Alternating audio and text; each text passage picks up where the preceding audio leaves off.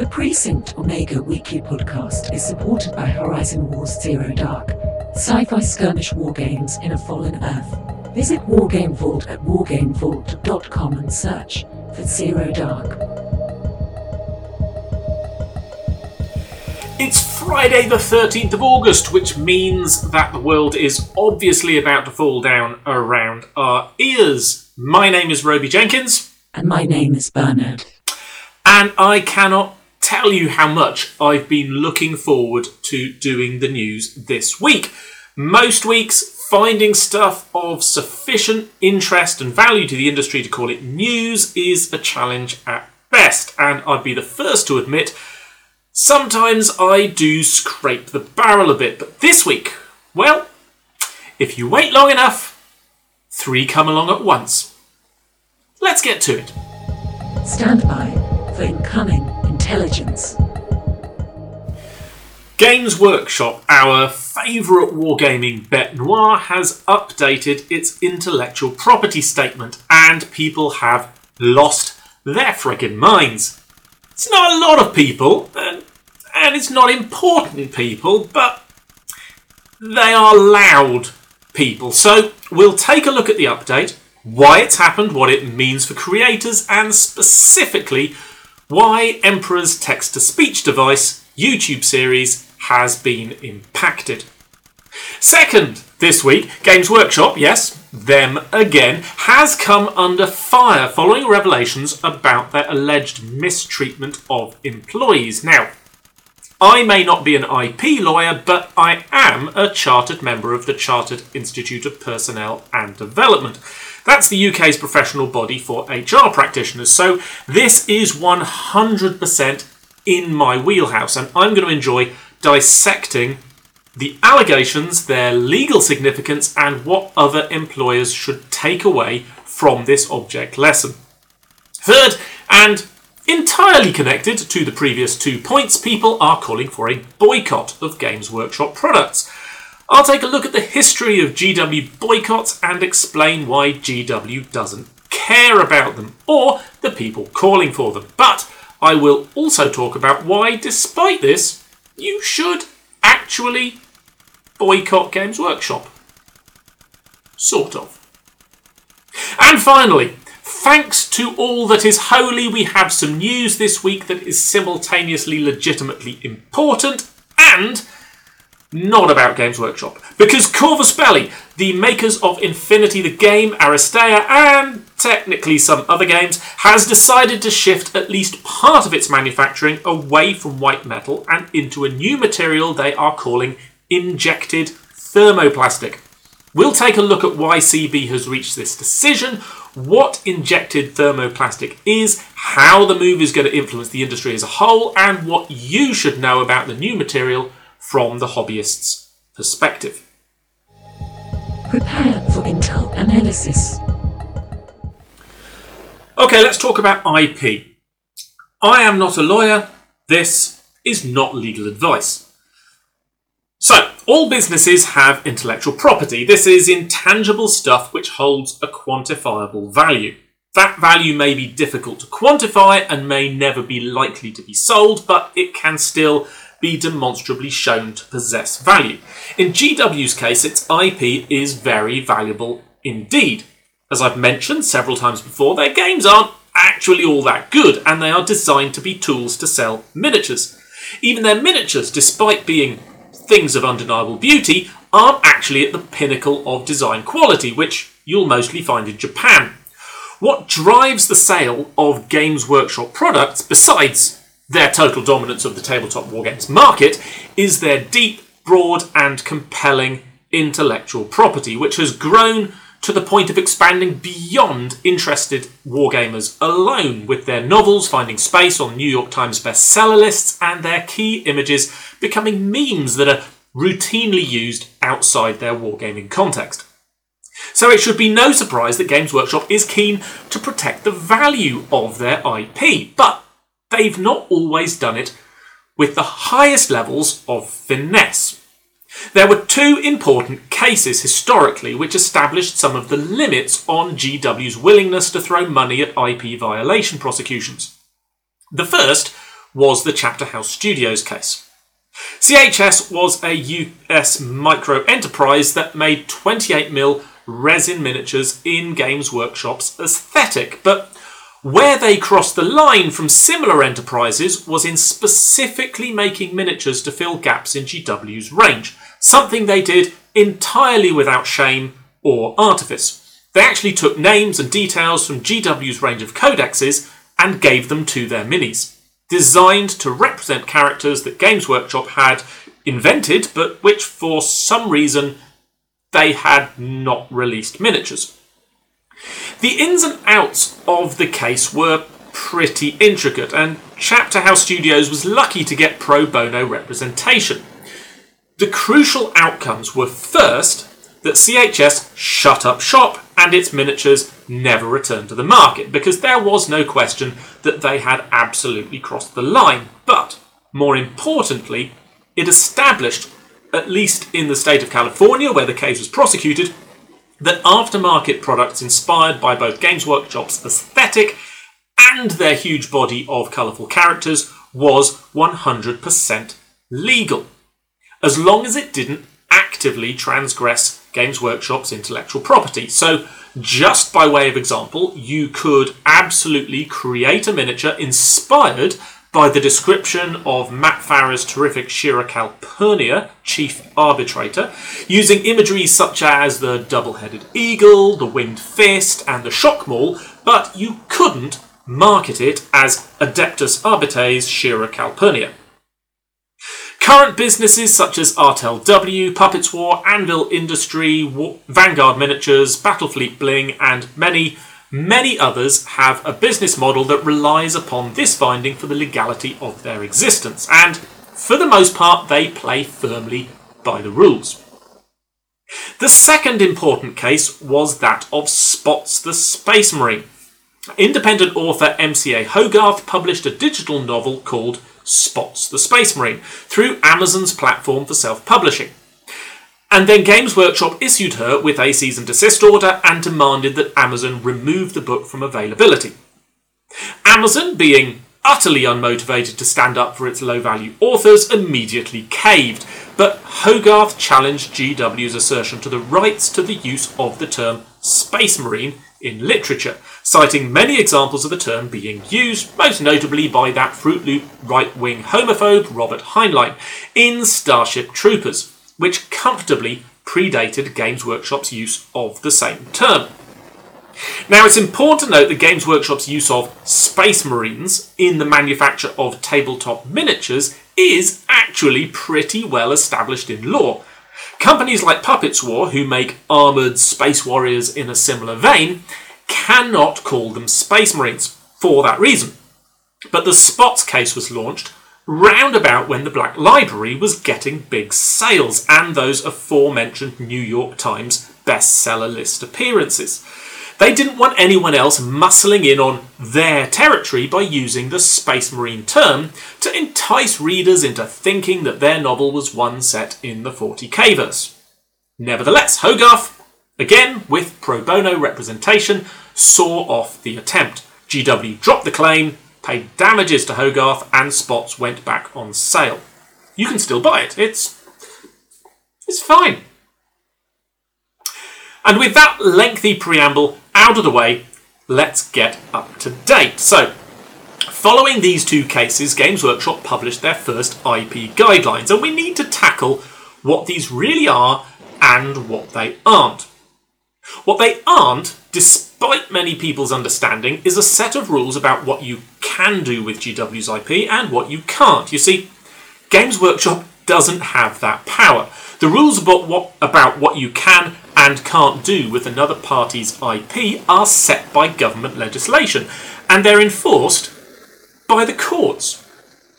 And whilst the lobbyists of big IP owners might well have some traction when it comes to formulating those rules, and whilst money does indeed talk very loudly in the courts of trademark and copyright infringement, the companies don't ultimately have any right to tell you what you can and can't do with their IP. What they can do, And what GW's IP guidelines do is tell you what kinds of use the IP owner will happily ignore and what kinds of use they will not. GW has had an IP statement for uh, at least a decade. I, I honestly can't remember if it was first issued before or after the Spots debacle. Anyway, it hasn't changed much. So, why update it now? Well, there are two big answers to that. One, Astartes, and two, Warhammer Plus. And these two answers are related. Astartes, you see, was a five part CGI animation with no dialogue that nevertheless managed to be superior to anything any licensed movie or animation had yet done, in terms of both the quality of the animation and the intensity of the narrative, which was filled with nuance, mystery, and brutal action that had even the most half hearted 40k fan grinning and air punching like the nerds we all truly are. If you've not seen it, tough, because it's not available anymore. GW offered the animator a contract in return for quietly taking it down. That was the carrot version of the offer. The stick just sat unmentioned on the desk between them. Metaphorically. Uh, my thoughts on Warhammer Plus were recorded a few episodes ago, and generally I think it's more a response to the incipient threat of 3D printing than it is that of fan animations. However, a big part of Warhammer Plus's, Plus's preliminary offering is a series of professionally made short animations by a range of talented professionals, including the guy behind, behind Astartes, Syama Pedersen. Consequently, GW's lawyers very sensibly thought that now was a good time to update the IP statement to make it clear that fan animations were now considered to be treading on GW's ability to make money from its IP. Now, whether this is true or not, and under what circumstances it would or wouldn't be true, is something that can only be tested in court. But the IP statement now made it clear that Games Workshop would be looking hard at fan animations and potentially taking action against them. So much, to be honest, so ho hum. There was some minor discussion on this update on the forums, but most people couldn't give much of a stuff. Until, that is, TTS got involved. No, not Tabletop Simulator, who, you'll be pleased to know, is entirely unaffected by the IP statement update. Rather, it's a long running YouTube web series called The Emperor's Text to Speech Device, and TTS is the abbreviation for text to speech. And it imagines what would have happened if someone fixed up a text to speech device to the golden throne of the immortal corpse god emperor of the Imperium of Man.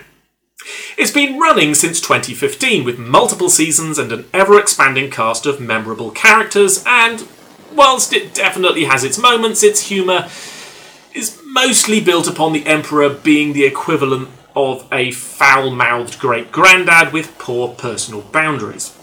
Don't get me wrong, it is funny at times. And it's a fun way to imagine some of the more persistent and extreme complaints of the 40k community being injected into the Dark Millennium. But it's not exactly highbrow stuff. If you like it, no judgment.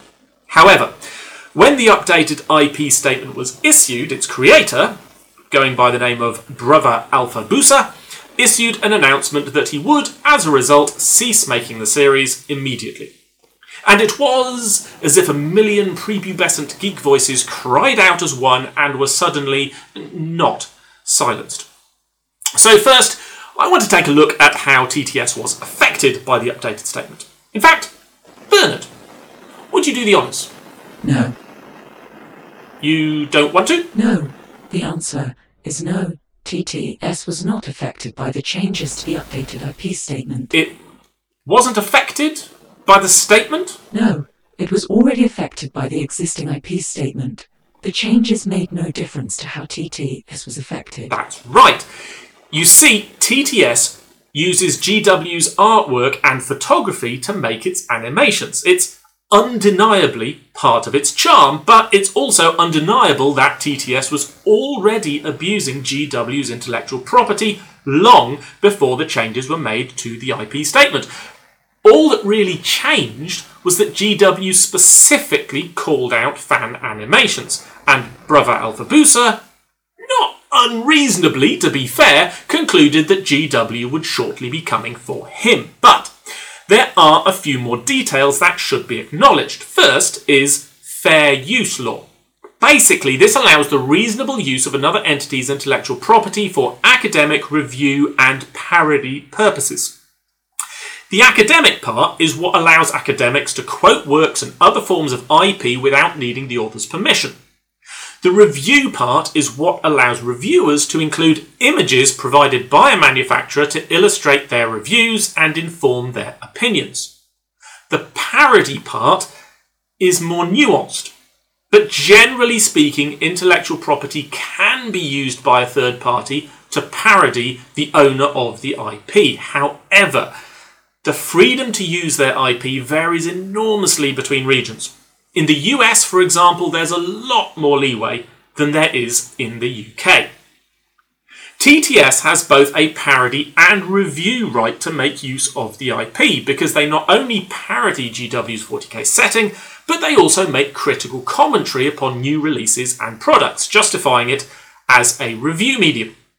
The question in court would be whether the extent of their use of GW's own artwork, some of which, by the way, remains at least partly the intellectual property of the artist who created it in the first place, is justified in the medium. And my guess is that TTS took legal advice and was told that no, it almost certainly wasn't.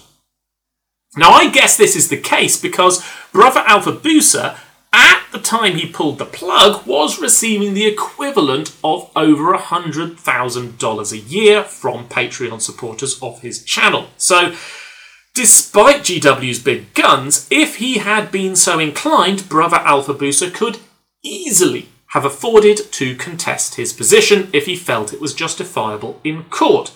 The fact that he chose not to is a good sign that he knew he would lose and that he would end up owing GW a huge settlement in compensation for the unlicensed use of their IP.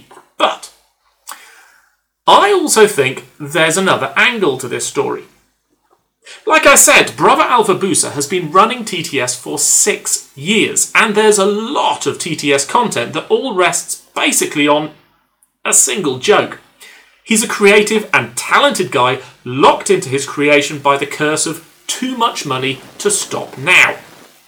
The IP update from GW provides him not only with a clear and present danger to his income, but also with the perfect excuse to stop doing it and move on to something more suited to the version of himself that is six years older than the one that first thought the TTS joke was funny.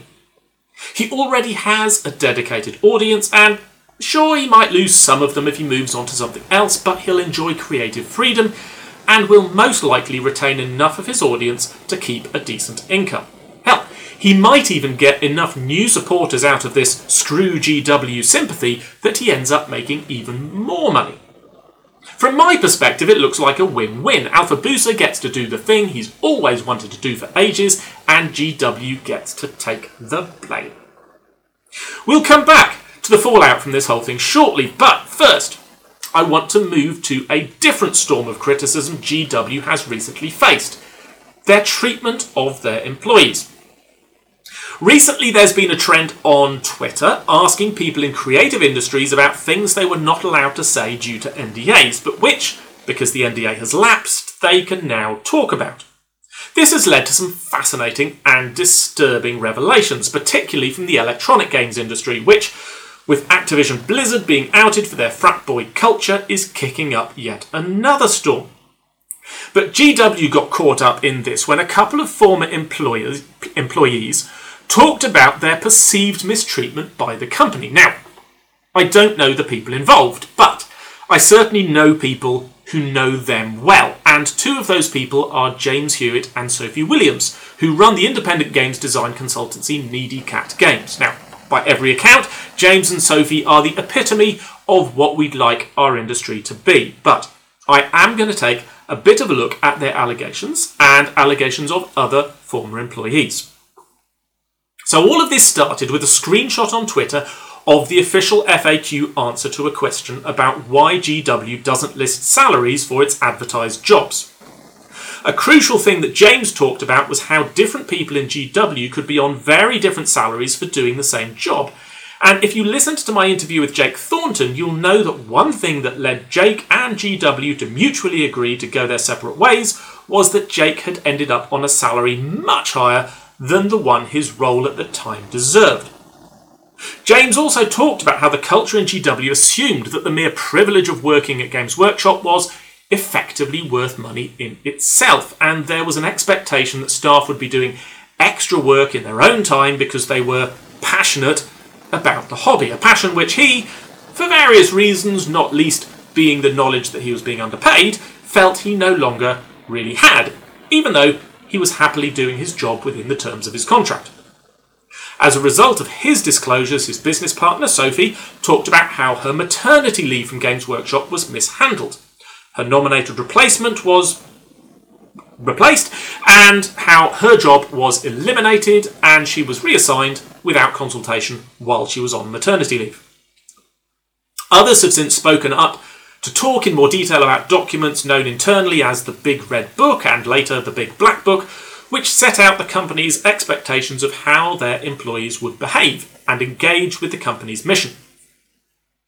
All of this, meanwhile, is set against the mainstream media reporting on Games Workshop's recent profit sharing exercise, in which all employees received a pro rata bonus of £5,000 after a year of record profits for the company.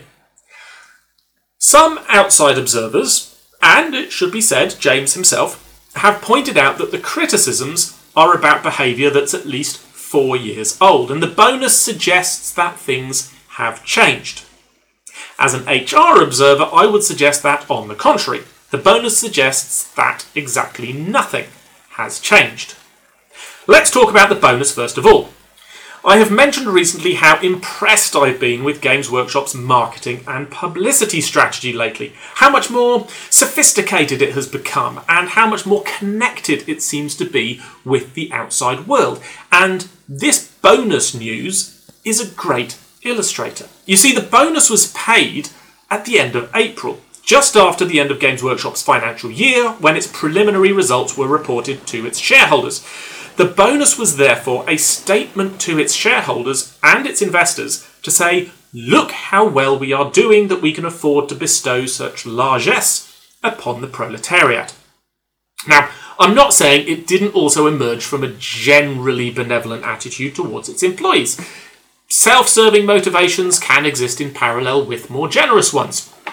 But I am saying that the power of the statement to the investors was probably a greater motivator to paying the bonus than the sense of gratitude felt towards the employees. Furthermore, news of this bonus hit the mainstream media at the same time as criticism about the workplace culture was leaking out onto Twitter, and the storm over the IP update was just taking off. Why, it's almost like someone at GW got their friends in the press to create SEO optimized good news about GW to take the heat off the company just when they needed it. Well, like I said, I'm very impressed by whoever is heading up the marketing and publicity teams at GW these days. They have certainly studied their Machiavelli. With that dealt with, let's talk about salary because I've been around this boy a few times with employers who try to tell employees not to discuss their salaries. It is simply impossible to make employees not discuss their salaries. It is as futile as Canute and the tide. But the utter pointlessness of this aside, there is only one reason to not let employees discuss salaries, even if it were possible, and that is to disguise the fact that you can't actually justify why people are paid what they are paid. Now, I've beaten my head on a desk about this time and time again in the past. When employers have offered potential recruits a salary that's either way higher than the job deserves on the basis that's what we've got to pay to get them, or way lower because that's all they've asked for. The only question worth asking is what value the work of the employee provides to the company. And there are tools and methods for calculating that which have been well tested over and over again for decades, the most popular being the Hay model for commercial enterprises. But there are others, such as the modified GLPC scheme, which is best suited to public sector and charitable enterprises. Now, many companies use bespoke systems, but almost all of them are built upon one of these two methods. The whole point of these systems is to ensure that an employee is paid a salary commensurate with the level of responsibility they hold and the value of the work they perform. And in this scenario, any employee's salary can be justified objectively using the system. As a result, there's no reason in this kind of workplace to try and stop people talking about their salary, which, remember, they're going to do anyway, because everyone knows that their salary has been objectively assessed. Now, a system like this doesn't mean that two people doing the same job can't be paid different amounts. If one of them has done the job for two weeks and one for five years, then the latter person is likely to be paid more than the former. If one has consistently had outstanding performance results and the other hasn't, again, the former should be paid more than the latter. If one has no disciplinary warnings and the other has several, again, it should be no surprise that this one is paid more than the other. Now, you may argue that the fairness of the disciplinary warnings, but there are systems to do exactly that. But the principle is sound. If you have a fair framework by which to assess a person's value to the business, there is no reason why you shouldn't be able to talk about who earns what. And going back to job adverts, this can then inform the salary for a role. You should always advertise a salary, even if it's a starting from salary. And if you're going to advertise a maximum figure for a role, assume that all candidates will automatically ask for that amount. If you're not prepared to offer it, don't put it on the advert. And those are the facts about salary and salary setting. Now, let's talk about culture.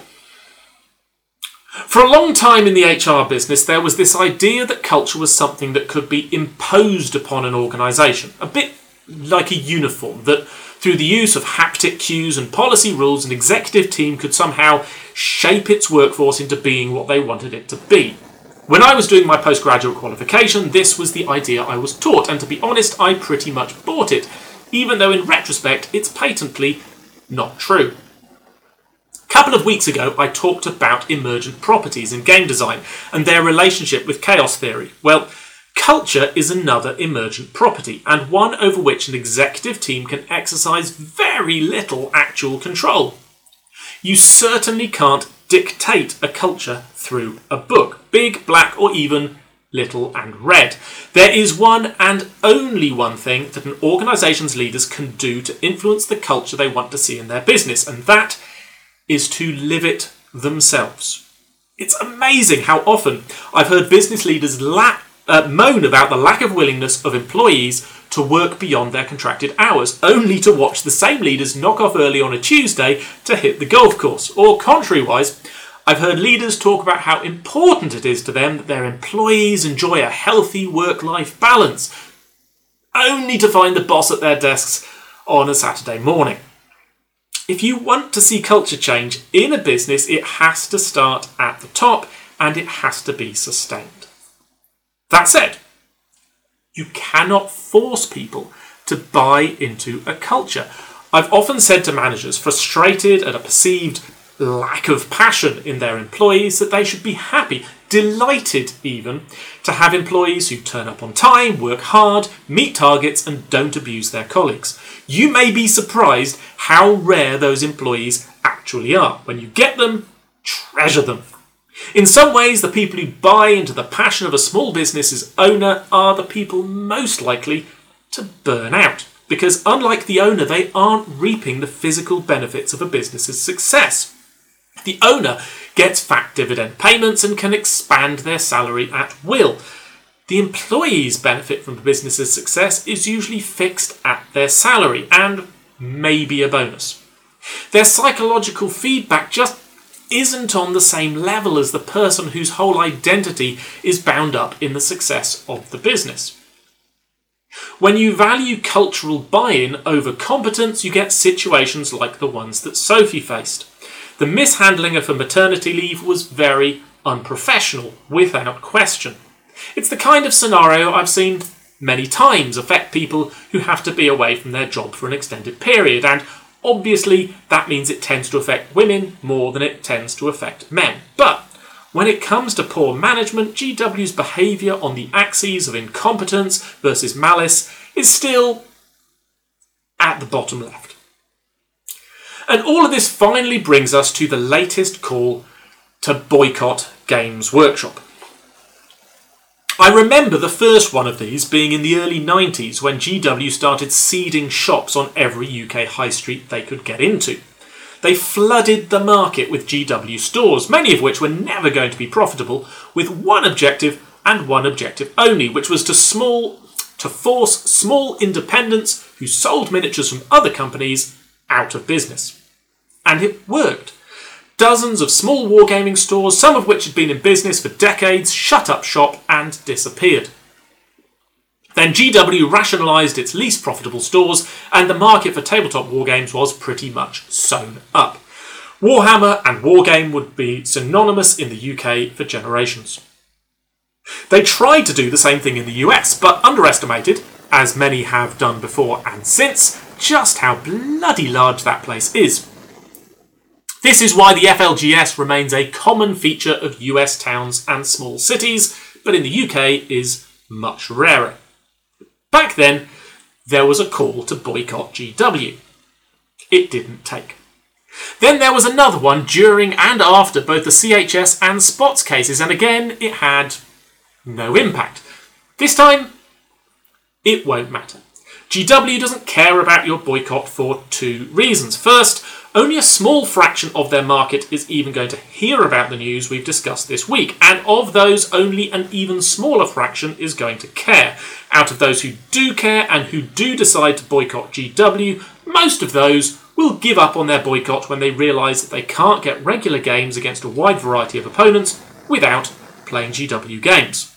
So, don't boycott GW because you think it'll make them listen change their IP statement, or bring back TTS.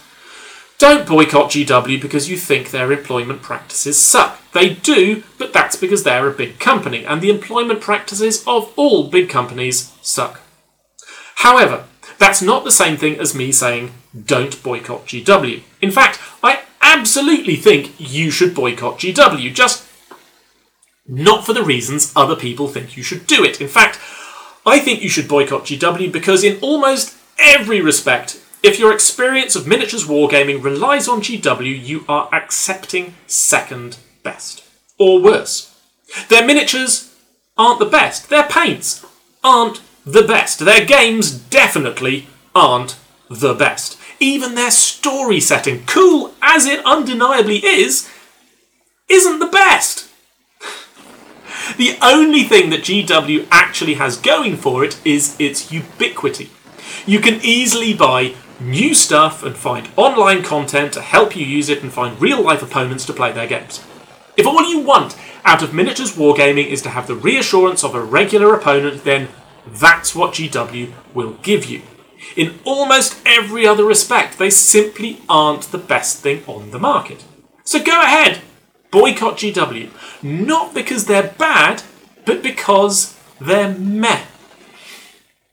Buy minis from Wargames Atlantic. Play Kings of War. Use Vallejo paints. Cre- create an account at Wargame Vault. Read Dune or A Game of Thrones or the Honor Harrington series. Try out and explore games, products, and tools that aren't made by Games Workshop for a while. It might make it harder to find an opponent, but it might also open up doors to meet new opponents who can tell you about other games and products and tools that if you stayed within the comforting familiarity of Games Workshop, you'd never even know existed. Now, obviously, if you're listening to this podcast on a regular basis, I probably don't need to tell you any of this. But if you think there are other people out there who should hear this message, albeit after wading through the best part of an hour of business chat, then why not share it with them and see what they think? Boycott Games Workshop. Not because they're bad, but because we deserve better. That was dramatic. It was, wasn't it? But now you have to talk about CeoCast. Oh, yeah. Okay, let's come back down to earth, because this is actually interesting. CeoCast has been around for a little while. They're a Spanish company seeking to offer small scale miniatures manufacturers in the UK, EU, and US a practical alternative to either white metal casting or outsourcing to China. White metal has been an increasing problem for casters of all sizes. It has a lot going for it. The fidelity of casting is outstanding, its malleability makes it easy to bend parts, and metal is easy to cut and file to create multi part miniatures and conversions. It's also, compared to plastic, very easy to cast in a sub industrial space like a shed or a garage, whilst also being quite scalable if you want to cast in quantity. Meanwhile, though, it also has some major drawbacks. Modern hobbyists increasingly lack the patience to work with it, given the diversity of plastic miniatures that are also available. Its weight and hardness mean that paint can chip or wear relatively easily, and it's expensive. I mean, it's always been expensive to ship because of the weight, but now it's becoming expensive to buy too, with the price of tin in particular having soared over the last couple of years. And that's before you get into the question of sourcing for the component metals used in white metal alloy, of which tin is the least sorry, is the largest contributor, but far from the only one. Corvus Belli has long resisted a shift to plastic because, for excellent reasons, they wanted to be able to keep manufacturing in house and wanted to be certain of both supply and quality. White metal has for years been their go to product for manufacturing because it has met their standards on both of these measures. But as their designs have become larger and more sophisticated, the pressure has been growing, and their Kickstarter exclusive sci fi dungeon crawler Defiance included a monster miniature, the Megalodron, cast in a new material. Their previous board game, Aristeia, has plastic miniatures cast in board games quality plastic in China. They're fine, but not great. But the Megalodron was cast in Spain and it came in this new thing injected thermoplastic. Now, okay, to material scientists, this isn't a new thing at all. I learned about thermoplastics versus thermosetting plastics back when I did my DT GCSE back in the 90s. I'm no expert, but the key factor of a thermoplastic is that after it's set, it can be melted down and recast. And this massively reduces the waste arising from miscasts and casting gates in resin casting and eliminates the need for the sprues used on hips, that's high impact polystyrene, as used in most plastic miniatures, and which contributes vast quantities of waste to landfill. Of course, it has also historically made thermoplastics vulnerable to distortion in heat, and as a result, tended to mean casting pretty soft levels of detail. But this company, CeoCast, seems to have found a formulation for injectable thermoplastic that gets around this to produce levels of detail fidelity equivalent to white metal. In addition, their product requires a high enough heat to liquefy and become injectable that there seems to be very little risk of heat related distortion of cast miniatures. Unless you actually take a blowtorch to your minis, they shouldn't be melting in the back of your car on even an abnormally hot day in the Sahara Desert. Most impressively to my mind is that CeoCast has productified the entire process. Is that even a word?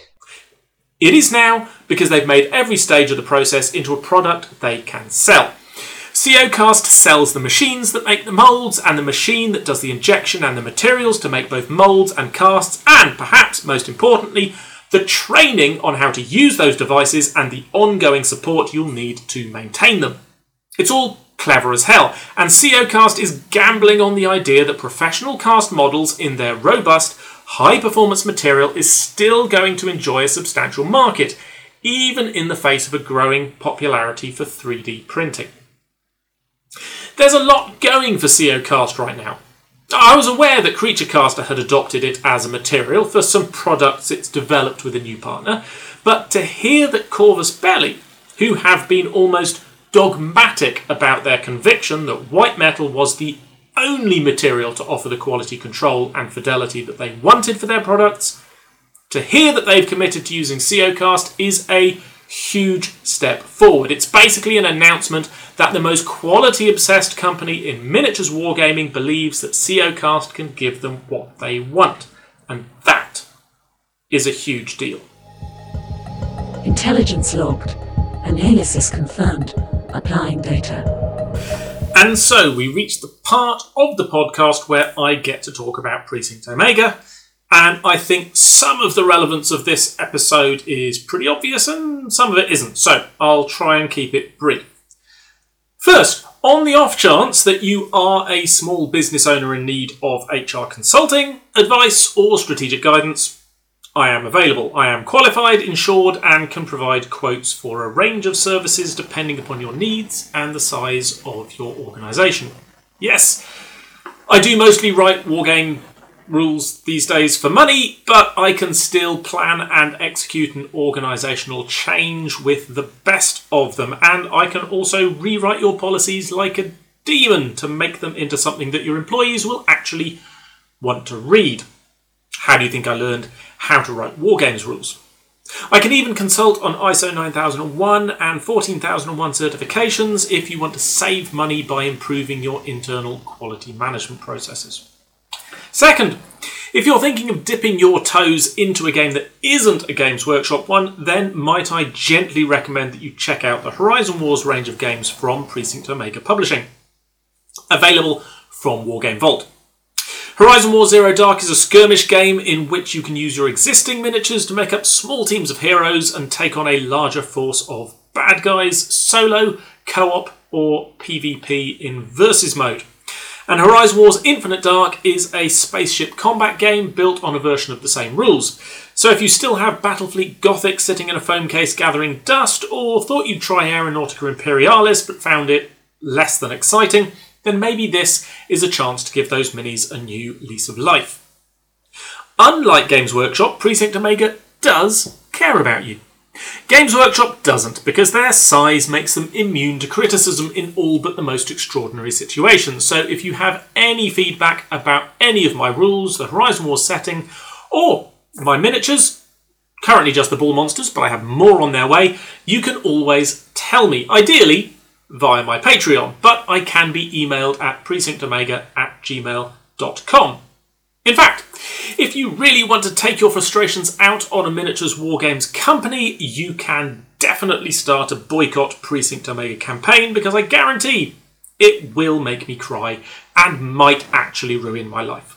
If, on the other hand, you'd like to do something more positive about your dissatisfaction with Games Workshop, how about instead of looking to put something down, find something to lift up.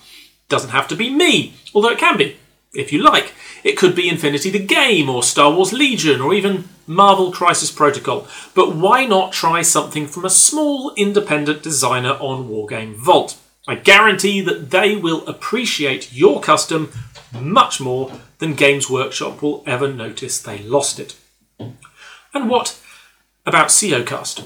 Now, I've talked before about my plans to develop miniatures for my games, and my choice being between white metal and resin, and why I'd choose one over the other. But I will certainly be interested to find out if any of my regular casting partners are looking at moving into CEOcast, or where I might be able to contract some CEOcast manufacturing in the UK. But first, I will definitely be looking to get my hands on some CeoCast products from Corvus Belli to put it through the paces and see exactly what can and can't be done. Rest assured, when I get some, I'll have the camera running to record the results. Recognitive function online. Logic engine online. Stand by for predictions. Next week, we'll be looking at design again, and for a topic, I'll be thinking about command and control. Much is said about the fog of war, morale, and the role of the commander on the tabletop. We'll look at how different games reflect different kinds of leadership and what designers need to think about when building a command and control system for their game. So, I will speak to you again next week. The Precinct Omega Game Design Podcast is supported by our patrons on Patreon. go to patreon.com forward slash precinct omega to help us continue developing new games and creating hobby content for war games enthusiasts all over the world.